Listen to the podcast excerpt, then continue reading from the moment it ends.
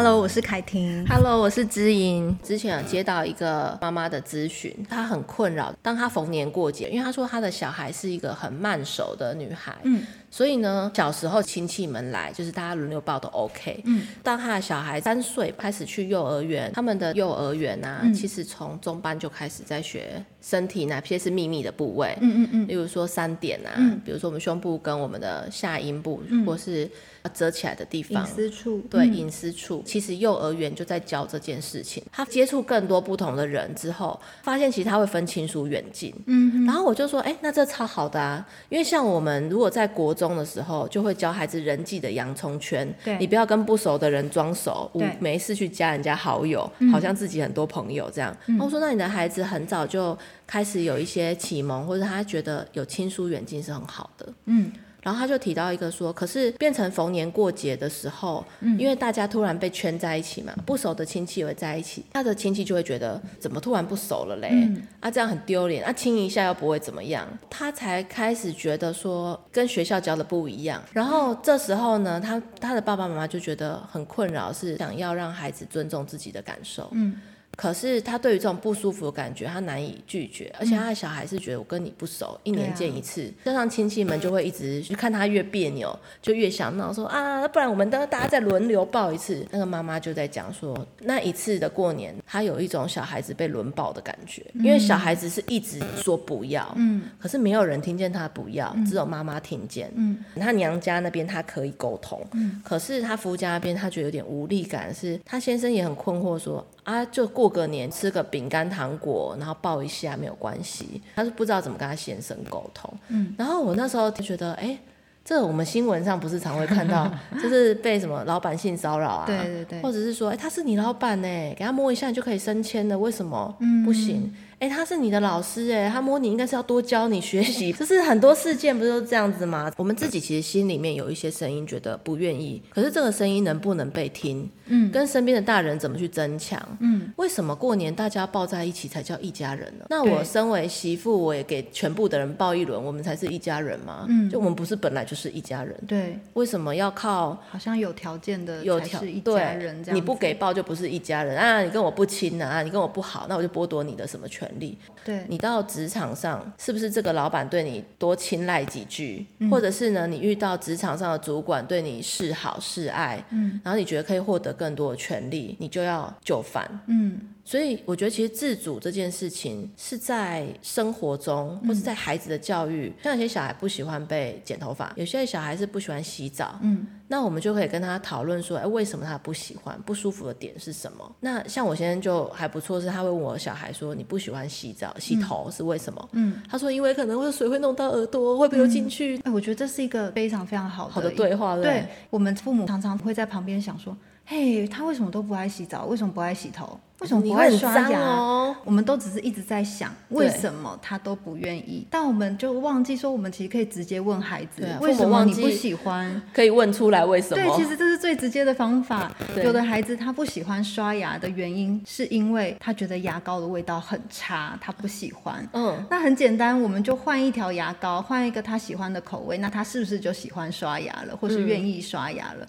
所以我觉得这个直接问，直接去理解孩子到底想要什么，不想。想要什么，真的也是父母需要常常做功课哎。真的，我有个朋友，他就跟我说，他是娘家带孩子，他说爸爸妈妈都会跟他讨论说，哎、欸，最近你们家弟弟一直在抓鸡鸡，然后这个怎么了？然后大家就是私下在讨论，那就有一种很神秘的氛围，有没有？嗯。然后孩子就会对性这件事情有一种很神秘的感觉。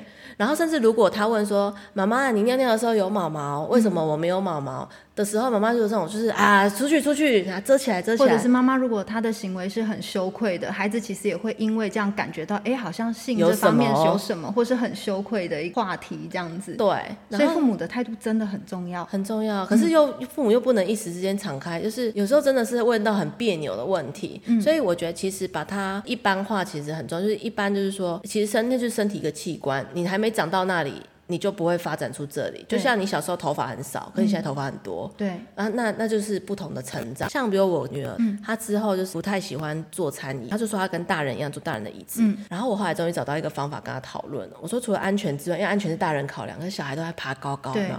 我说你的身体这样短短短，嗯，你坐在大人的椅子上，你看不到你吃的东西，你就容易打翻。对。然后淋到你的头，妈妈会心疼。所以你如果坐在高高的椅子上，身体短短的，可是呢，你可以跟大人一样看得到菜，这才是真的跟大人一样。对，我们就会这样讨论，然后这边比说身体短跟长，顺便教大小啊什么的。而且你讲到一个孩子最喜欢的想要。他们想要跟大人一样，嗯，看到大人的视野，他会比较愿意配合。我就坐在餐椅上用餐这样子。然后我觉得，我觉得对于孩子有内在自主的冲动这件事情，小小孩真的是很可以讨论的。嗯，当他们发展出自己的我不要，或是我想要，他的每个不要都在讲。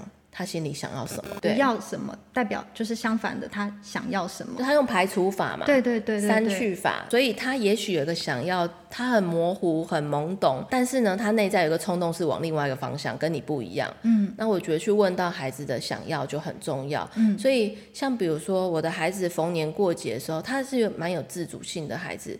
我觉得很喜欢他的自主性跟野性，嗯，去理解他的每个不要的背后有他的理由。比如说他在过年的时候，我们长辈一样会希望他能够跟大家友好，嗯，他就会有自己的选择。我说的那个妈妈，她我觉得她其实也卡在一个自主性的选择。你有遇过吗？有啊，以前最一开始的时候，常常会有这样的情况。嗯，但是我觉得可能也是我们有做出一些应对措施，所以说保鲜膜吗？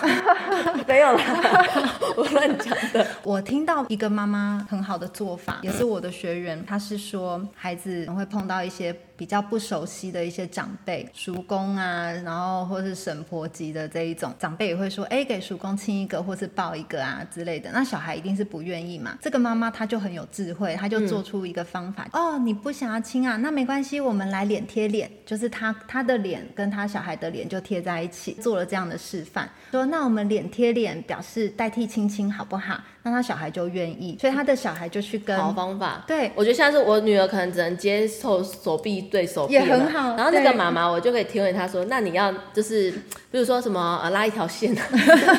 因为那妈妈小孩真的比较害羞，就想说拉一条线有没有？就是有有大家连连看了，有连到了这样连线连线不错 不错好方法。对，我觉得那个妈妈很有智慧，是她自己本身在一堆的长辈面前，还有不熟悉的亲人面前，他就这样子做出这样的动作，嗯，这样提供大家。一个办法，对，彼此连接的办法，对。然后孩子他愿意接下来想要跟孩子脸对脸的那个亲戚，他就不会想要用嘴巴去亲孩子了，或者是、嗯、那你愿不愿意跟我？高高手对，那我觉得都是比较有一点点距离感的，不会让孩子这么排斥的一些方法，嗯、而且又感觉有连到，对对对，好方法哎，这个大家一定要记下来，对，好记下来，因为难免都会遇到啊。身为一个妈妈，当我面对我孩子说。不喜欢、不舒服、不想要的时候，我要怎么样协助他，也拥有自己身体的一个主权？别人想要那是别人的事，我们想要是我们的事。嗯，有很多时候，我们都是用自己的不想要去换得别人的开心。对，就像我们在谈恋爱的过程，对，委屈自己。对，很多的滑铁卢嘛，错误的十九岁开始自主。我开始挑选伴侣的时候，到底是这个人愿意听我说话，我家人都没听我说话，所以我觉得他是好好，他是全部。嗯。还是这个人有钱，可是我家人呢？大家都是在拼经济，但是又拼不起来，还欠债。那、嗯、我觉得这是我想，就是我们的想要都会被减损成对应原生家庭没有的东西。对。但是其实我觉得有些东西虽然没有，但是我们很丰富，可以去创造。嗯、我就跟我孩子讲说，嗯，我们只有这几支画笔，我们没有这么多种。嗯。但是呢，你看画出的东西才是重要的。嗯嗯。产出嘛，会画画，然后你愿意分享啊，跟妈妈一起创作的过程，嗯，才是我们之间很好的回。嗯，我觉得孩子就会去把握那个他有什么，常常透过父母看到孩子有什么，而他自己也会有什么。嗯，我觉得是重要的。当孩子在做错，或者他当他是觉得很羞愧，或者他觉得我已经不喜欢这样的时候，然后他说哈哈哈，好好笑，他就会更觉得自己无地自容。对。或者是说他因为做了什么不好的行为，然后你跟他说，哎，羞羞脸，嗯，觉得这个丢脸，你不要被看。我觉得这个其实对小孩都是潜移默化的影响。其实孩子如果做错任何的事情，我们真的不要落井下石嘛。呃，孩子做错事情，我们反而要给他很多的鼓励。你从这个错误中，你看到了什么？你学到了什么？我女儿前两天就是没有看到阶梯，然后跌倒。哦，扑街。对，整个扑，正好被一个阿姨看到，那个阿姨她非常的同理的说。哎呦，一定很痛，阿姨没有办法及时把你接住，你一定很痛，对不对？孩子本来也是很无助的在那里，我觉得父母的态度真的是超级重要。我就也是很平稳的过去跟他说，哦，你跌倒了哦，膝盖撞到，一定很痛，对不对？来，妈妈扶你起来，我们来看看哪里有受伤。嗯，孩子拍拍自己的手，拍拍自己的膝盖，他就说一点点红红的而已。没有事了。你刚刚跌倒了，是因为你刚刚跑得太快呢，还是因为你刚刚没有看到那个阶梯，所以才会跌倒？我没有看到阶梯，那我们下次可以怎么样？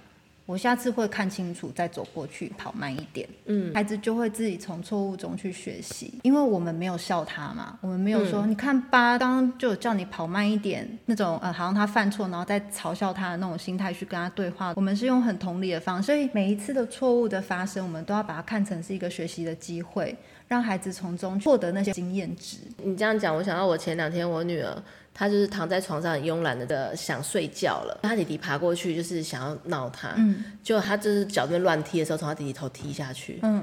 然后我就跟他说：“宝贝，妈妈有跟你讲过脚不要乱踢，嗯，因为弟弟可能在你旁边，而且刚刚我提醒你，弟弟已经在旁边了，嗯，你这样子踢，我觉得弟弟一定很痛。我也知道你也是是各种放纵的心情之下踢，你不是故意的，但是我希望你可以跟弟弟说对不起，嗯，然后他就说不要，然后我就跟他说，我知道你觉得很放松的时候，你也不想要任何人让你就有机会犯错，嗯，然后我相信弟弟也是想要亲近你，你可以为这一个部分不小心踢到他。”跟他道歉，而不是你整个人就是错误，嗯、因为人总有不小心，但不小心的确会造成别人的困扰。然后他就自己去沉淀，你知道吗？他就在躺在床上好，就说我要先去洗奶瓶，我就去洗一洗。他回去的时候就说你准备好了吗？嗯，然后就说他就跪在旁边，他说弟弟对不起。然后我就想说哇，这也太这是太隆重了。我觉得他自己需要一个时间消化跟准备，就是他自己的意愿。你也没有强迫他一定要跟弟弟说对不起，而是跟他说我希望你可以跟弟弟说对不起，提供他一个。观点说这件事情你可以走，以后上学同学不能踢你，你也不能去踢别人。我们人总有不小心，妈妈也会有不小心弄伤你的时候。对，妈妈希望你就为你这个不小心，我们都是为了这个不小心要负责。他的回应也真的给我很棒的回馈了，嗯、他就是真心的抱着说弟弟对不起。但我觉得是不是太隆重了一点，但是我觉得他自己在消化吸收感觉，然后去做出这个决定。除了父母时时刻刻在做决定，孩子其实时时刻刻也在做决定。对，所以我们真的。不需要把它拉强强度到你很丢脸，嗯，你不是自家人。嗯，以前在那个年代，因为小孩生的多，嗯，可能要制止小孩制止不完的时候，那个强度会拉很强。那有一些小孩的声音是不允许被出现，就是被消音。嗯，所以我觉得其实华人文化有它的好处，是说我透过羞愧感啊，可以让彼此做一个前置。嗯。这个是大家都觉得不好的行为。嗯，小孩犯错就会说：“哎，你看那个姨姨在看你喽。”嗯，那个姨姨觉得不行哦，你看她凶凶的哦。嗯，或者是把路人都拉进来评断。但是其实我觉得以现在的孩子啊，这个世代还我们不需要透过路人来前置，而且加上我们孩子生的少，嗯，你真的比较有那个心理的余裕跟空间去倾听孩子为什么。嗯，跟刚刚他可能是不小心，我们没有要帮他找台阶下，但是呢，他自己会知道他自己为什么这样，我觉得才是重点。嗯，所以。我觉得现在的父母在面对孩子自主的这件事情，我们真的有更多的方法跟他一起讨论。我觉得是很幸福的一件事情，不需要把羞愧感拉大，或者是当我们不需要孩子在旁边吵闹的时候，就丢平板给他；想要孩子想我们的时候，就一直问他：“你想不想我啊？”嗯、对，这很经典，对不对？然后你知道孩子其实没有时时刻刻在想，但是就是我觉得有有些人他就是会会觉得说：“哎，我丢给你平板是权力的给予，嗯，那我在剥夺你的平板，你就会听命于我。”嗯，你知道这种行为其实跟药头很像，你有需求用药，然后给你药，很舒爽，忘记。一切人间的烦忧，嗯，等有一天，当你受困其中，你必须要要的时候，我就可以控制你了。嗯我觉得那个其实，在情感关系中的权控，其实也是慢慢的从这个小孩在他小的时候，能够讨论各种问题解决办法的时候，我们错过了那个时期。等到长大，他就是用谁能够满足我，而我也去满足谁，来彼此之间进行交换的关系，他就会是无限的复制跟循环啊。嗯，所以我觉得孩子在很小的时候，能够让他去感受自己的感觉，然后父母去反映他的感觉。其实父母有很多 OS，父母就是自己心里面明。知道，哎、欸，他现在很尴尬，嗯，但是都是跟隔壁邻居讲他很尴尬，就像我们之前讲，哎、欸，我其实我小孩这个情况会尴尬，但是其实小孩就在你面前就说，哎、欸，你其实很尴尬，对不对？对，然后觉得这个话题你身在其中，然后就被这样摊出来，我觉得不如直接的，直接我们可以帮孩子说出他的感受，小小孩嘛，小小孩比较不知道那个正确的词汇的时候，帮他说出来说，你现在哭是因为你很难过，因为刚刚跌倒了，对不对？你哭是因为很生气，因为姐姐不愿意跟你一起玩玩具，嗯，任何的情绪的字眼，把它讲出来，孩子同时其实也是在对应他的感受，内心的那些情绪、那些字眼，那他未来就可以比较能去判断说，我现在的情绪是生气，我现在是难过，我现在是很委屈。我们大人是不断在提供他资料库，资料库去内建到他的内心，还有就是我们要不断的去核对孩子心里的感受是怎么样，嗯、然后去关注他。我们常说，当一个事件发生的时候，我们先把重点放在处理孩子的感受，嗯，事件我们待会再来处理，就有点像我们之前有提到，先跟孩子做到情感的连接之后，我们再来做纠正。嗯、要先让孩子知道，父母是关注我们的，时时刻刻都注意着我们的感受，我们的感受是最重要的。像有的时候，孩子他可能现在在闹情绪，他在生气，嗯、我以前也会常犯一个错，我常常会告诉他说：“别闹了，你在闹什么？不要再乱闹脾气了。”好。后来我发现，我其实这样是在否定孩子生气的感受。他可能有一些他生气的点，但他因为语言能力的关系，他没办法说的那么精准，所以他现在目前他只能用生气的方式来表达他的情绪。可是我们看到的只是一个面向是。他干嘛又因为很简单的一件事情，很无聊的一件事情就在发脾气、乱闹情绪？所以我们就会很常会跟他说：“你不要再乱闹了。”可是其实我们常常这样做下来是很危险。我会先问他，问清楚你现在很生气的原因到底是什么？因为我不太了解，请你告诉我好吗？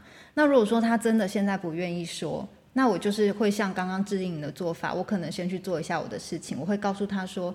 如果你愿意等一下叙述给我听的话，那我随时会等你过来告诉我。我先让你自己先平静一下，我妈妈先去做一下家事。我们为什么不要否定孩子的感受？那个很重要，因为感受其实就是孩子的本能，本能会去判断这个情势现在对我是有利的还是不利的。我现在这个感受是这个人是危险的还是安全的？感受是可以对让孩子的本能去判断。但一旦我们一直在否定他的感受，我们就在削弱他的本能。或者说，比方说，阿妈做了一道很好吃的东西给小孩吃，孩子说好难吃哦，我可能会说你不要乱说好不好？怎么会难吃？同样的，如果说以后他去上学，在职场碰到一件事情，可能是老板摸了他屁股一下，老师摸了他大腿一下，他心里感到不舒服，可是他又会怀疑自己说，我的感觉好像不是对的，我应该我应该不能觉得不舒服，这个应该是正常的。老师应该是为我好，对，老板应该只是想鼓励我吧，还是什么之类的 奖励你？对对对，好诡异哦。我们就在削弱他的本能了，所以我就开始非常严谨，不要再用别闹了，用自己的角度去判断孩子他生气的点有理还是无理的。当然，偶尔孩子还是会做出我们大人眼中觉得本来那就是很呃无理取闹的一些闹情绪的方式，但是我尽量不要用直接否定他来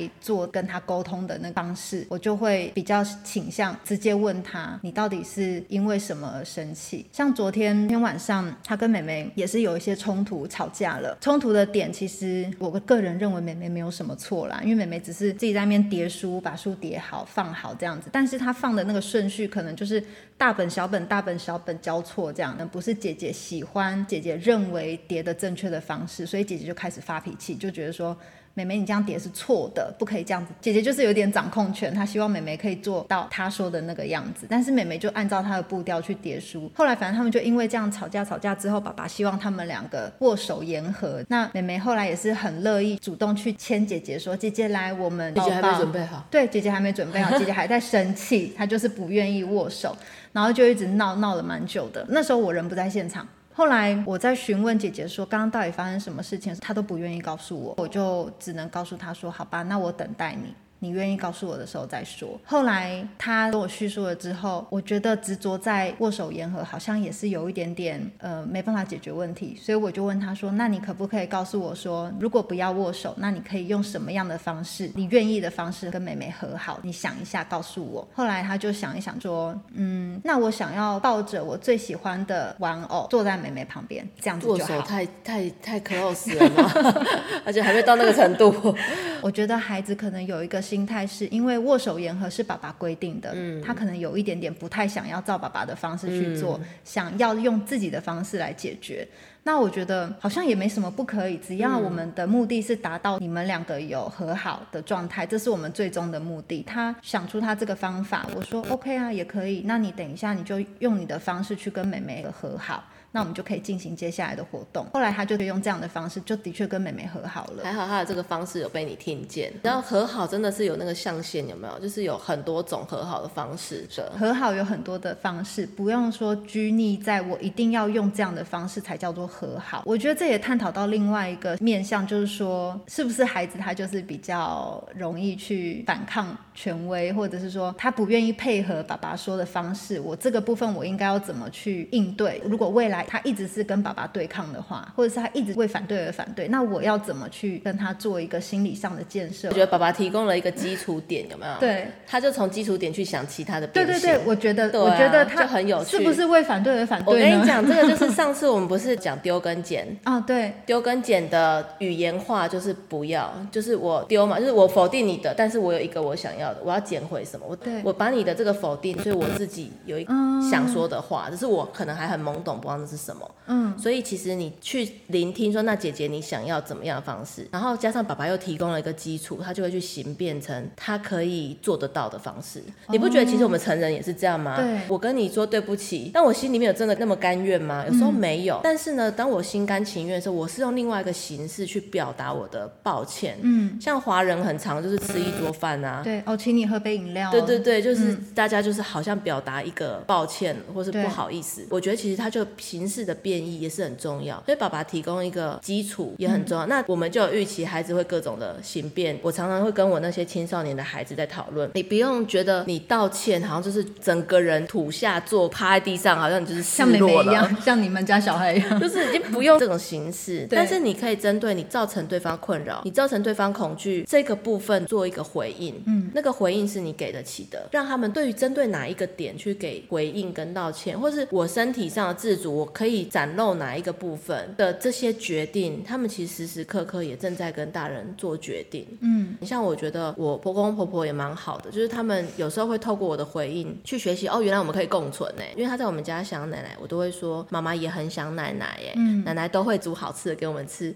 在奶奶家有很多水果，嗯、然后我们跟跑跑跑，后面一个湖泊可以去走走。我说我也好想去跟他一起回顾。我的婆婆看到我这样回复小孩，她以后面对小孩讲想妈妈的时候，他就比较知道说，哎，其实不只有一种方式说啊，不要想，不要想，或是帮他转移注意力。他可以去劝他想妈妈是一件很正常、很自然的事情啊。嗯，我们每个人不管妈妈在不在身边，都会时不时想吧。嗯，那这一个心情是可以被肯定跟保留下来。加上孩子并不会因为我想妈妈，我就立即飞奔去找妈妈，不会嘛？对，只是时不时大家都会家人彼此想念。